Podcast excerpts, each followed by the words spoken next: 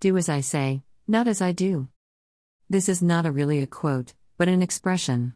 The derivation is believed to originally come from the Bible, Matthew 23 For they preach, but do not practice when Jesus highlighted the hypocrisy of the Pharisees in the temple.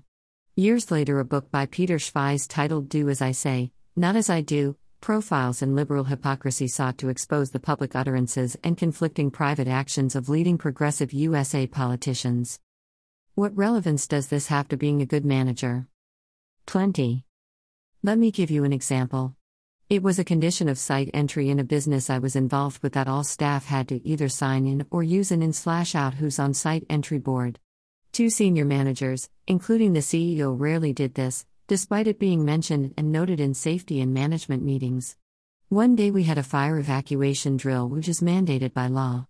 This is where the building is evacuated, and the site safety representative calls out the names of those on site to ensure everybody is out of the building. After the names were called out, you are asked to stand to one side. This is to ensure that the fire safety drill has worked successfully. In this case, two people were left with their names not called out the two senior managers. One made some excuses, the other was embarrassed. How did this look to staff? Well, you can only imagine. Staff pick up hypocrisy quickly, word spreads, and the authority of management and company policies are eroded. Also, the moral authority or status of individual managers is severely weakened. In this case, it seemed to demonstrate to the assembled staff that either safety was not important and or that there were two sets of rules. I witnessed plenty of sniggering and hushed conversations at the time.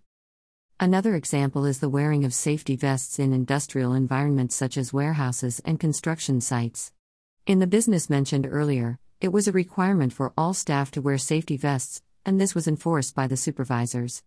However, some senior managers still continue to walk around the site without safety vests as required by company policy. Warehouses are potentially dangerous places, especially with forklift trucks and other equipment on site. Even worse, this action unsettles operators who have to perform their duties with a heightened level of concern that, at any time, plainclothes staff can and will wander the warehouse, exposing all parties to risk. These actions undermine the authority of the supervisors and, in discussions with them, reduce the respect for the managers who did not abide by company rules.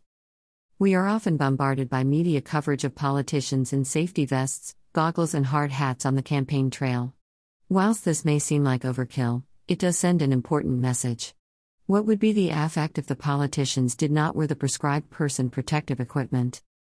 Management is about integrity and leading by example. You can't expect staff to perform or conform to the required standards if you, as a manager or supervisor, don't. Do the right thing at all times, and your staff will respect you for it. Don't, and you will pay the price, at the least in lost respect and poor compliance, and at worst, an avoidable site injury or fatality. As a manager, your actions are important to the organization, yourself, and the staff.